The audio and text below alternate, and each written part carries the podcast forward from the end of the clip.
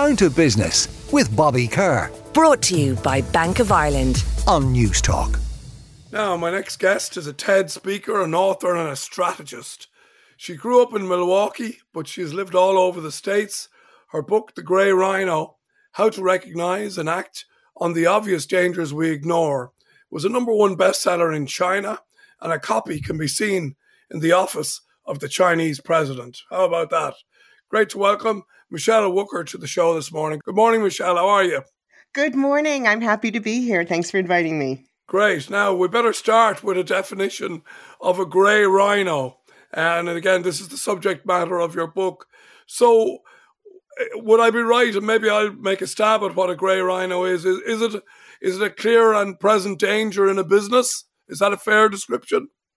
Absolutely. If you, if shut your eyes, imagine a giant rhino on the road ahead of you, pawing, stomping the ground, snorting, getting ready to go. It's big, two tons, is dangerous. It's got the horn, and it gives you a choice of what to do.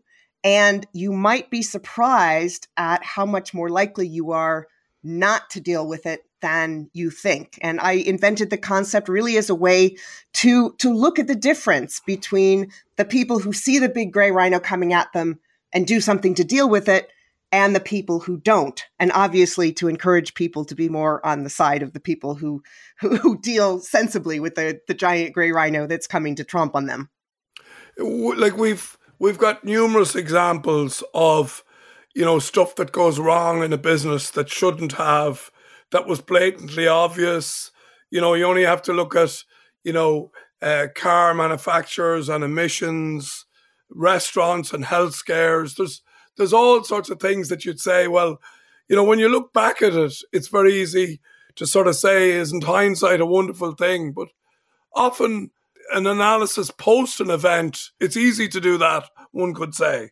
Yes, and you know, I've I've actually been surprised at the way people always want to talk about gray rhinos in the past. And you you you probably know the black swan, the thing that that nobody could have seen coming and nobody can see coming that you can only talk about in the hind, in hindsight. And it's great to use hindsight as a, as a case study or example, but the gray rhino is really meant for taking a fresh look at what's ahead of you saying, What's the gray rhino that's coming at me? Let me be brutally honest about how well I or my organization is in dealing with it. And the gray rhino comes with a strategic framework for figuring out how you can get from the denial stage to actually doing something about it and doing something effectively. Well, let's work on if we if we look forward then.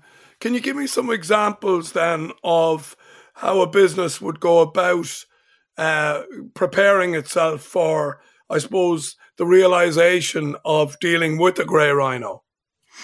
Sure. Well, there's all kinds of them. There are lots of, uh, you know, operational ones like succession planning or, or, changes in an industry. And what you do is you look at there, there are five stages and you start by uh, identifying your your top gray rhino what's the big obvious thing in front of you? There's there's nothing mysterious about it. And then ask yourself how well you're doing at dealing with it. Ask your employees maybe ask your partners other people get some objective opinions. The first stage is denial and usually by the time you're talking about this you're past the denial stage but but some other people might still be in denial. There's muddling, which is when you're so focused on the obstacles to fixing it that you're often a little paralyzed. And it's important to know what the obstacles are so that you can fix them and so that you can get to the next stage, which is diagnosing. That's figuring out what it takes to solve the problem, what resources you need, who needs to do what to solve the problem, what your power is, whether to fix things directly or to influence other people and come up with a, a good plan. The fourth stage is panic. And, and I often use that, that great Edvard Munch painting of the Scream to illustrate this. It's when everyone's running around going, do something, somebody, please just do something. And it's often the wrong thing. You'll sometimes even have a plan that somebody has made, but nobody thinks to pick up the plan and follow it. And what you want to do is create a sense of urgency before things fall apart. And I've done some workshops where someone raises their hand and says, Well, what if you haven't been paying attention at all? And the first stage is panic. You really want to avoid that. The, the last stage, which is where you want to be, is action.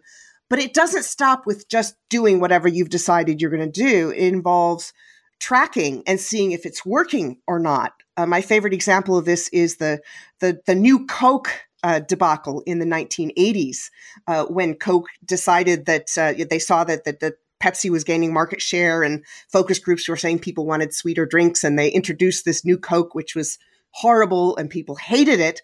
And it's often told as a story of something that went wrong, but people usually miss the later part of the story, which is that after Coke came out with classic Coke, its brand value surged. And in the end, it did actually gain back market share. And lots of companies, Michele, have would have a crisis plan in place. But am I right in saying that the grey rhino is about how you implement the plan? Because again, we've lots of examples of if we looked at Hurricane Katrina and all the learnings out of that, the the uh, city of New Orleans had a plan, but they had a plan, but the, no one implemented it. So there's lots of examples about companies might think they've got best practice because they have a crisis management plan in place, but it's no good if the plan isn't embraced and indeed engaged in. Absolutely. And that's why governance is so important. You've seen a lot of boards since the great financial crisis adding risk committees. You've seen companies since the early 90s adding chief risk officers. But the question is whether that chief risk officer has the power to do something or they're just there so you can say you have a chief risk officer and you've identified these risks. So it really involves going through the entire company. Cybersecurity is a great example. So many of these cyber attacks are effective because some average employee clicked on a link that they shouldn't have. So, so risk management needs to be embedded throughout the organization. Everyone needs to be able to say, Hey, this is a problem. It needs to go up to the top and somebody with the power to do something about it needs to. And, and another great example is actually COVID. There was a scenario planning exercise uh, in the administration in 2019. I mean, just just months before this thing came out and many, many warnings by public health organizations. You know, Bill Gates' TED talk in 2015, many warnings that the big one's coming, a pandemic's coming, we need to be prepared. And so many countries, and you know, my country is probably the, the number one to blame, knew what needed to be done, and they came up with a thousand reasons not to do it. And uh, and so it's really about response. It's it's not enough to just identify the threats in front of you. They're, they're all in front of us, but we need to take a new look at them and really be honest about how good a job we're doing at managing them and what needs to happen to do a better job. Um, we, we talked there at the intro about your your book being very well received in China, Michele. Um, is, is there do the East and West do they have different kind of approaches, I suppose, looking at this at a high level now, um, do they have different approaches to dealing with policies, as in that in the East or in China, you know, policy might be much more rigorously adhered to, whereas in some Western companies it's much looser, or is or is that the case? It's such a great question, and I, have actually explored it more uh, more recently in uh, in "You Are What You Risk," the sequel to the Grey Rhino, uh, which goes into differences all around the world in how we see risks, how risky we think it is to do something to avoid a risk, and I found huge differences, particularly between Asia and the West. And in Asia, people pay a lot more attention to risks. And when you pay attention to something and think about what needs to be done, it hopefully increases the odds that you'll do something about it. And obviously, the, the structure of government, the decision making processes are very different. Uh, when you've got a government that can move quickly, uh, it will. But there are other factors as well uh, social trust, uh, existing cultural norms, like you know, wearing masks in Asia is is much more normal than in the West. And uh, I discovered why when I went to Japan for the first time during cherry blossom season, not having thought about my terrible seasonal allergies. And I really came to appreciate what a great thing masks are at that point. So there are lots and lots of factors that go into how the population perceives a risk, how businesses, how policymakers perceive it, what they do about it, and how all of those interact. And it can even be different within a country. There were some studies in the US about COVID responses and in different states, uh, the Democratic and Republican controlled states, very, very different guesstimates as to how likely it was that you would catch COVID, how likely it was that you would die if you caught it, but also very, very different numbers on who was willing to do social distancing or wear masks or take other measures. And the important thing was how how often you got the message and how clearly you got the message of there's something you can do, you specifically, it's simple, it's easy, and it's effective.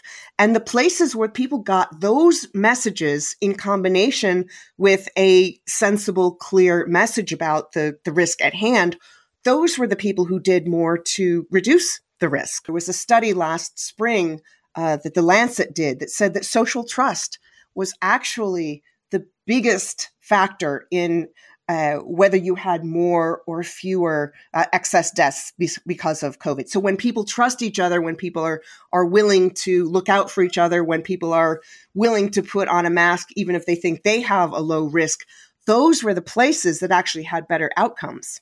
Yeah.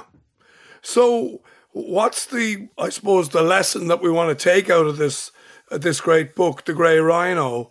If if I'm a business, then I have my crisis plan you're telling me that's not enough. I now need to make sure that the people in my organization don't neglect, downplay, or ignore the grey rhinos that might be in my business. Absolutely. And the gray rhino is useful the way Aesop's fables animals were in making that emotional connection. I mean, my background is in policy and finance. In both areas, you can have all the spreadsheets, the most brilliant analysis in the world. But if people aren't motivated to make a change, if they don't really feel it in their hearts, uh, then they're not going to make the change. And that's why I ask people to, to close their eyes and imagine that gray rhino and really think hard. So it's it's really about motivation and it's about giving power to the right people as well as just having the plan, which of course is a very important thing, but it's uh, it's necessary but not sufficient. Well, look, it's a fascinating subject. Uh, the book is The Grey Rhino: How to Recognize and Act on the Obvious Dangers We Ignore. Uh, the author Michele Wucker. Thanks for joining us this morning, Michele, and great to talk to you. Likewise, thank you. Down to Business with Bobby Kerr. Brought to you by Bank of Ireland. Saturday morning at 11 on Newstalk.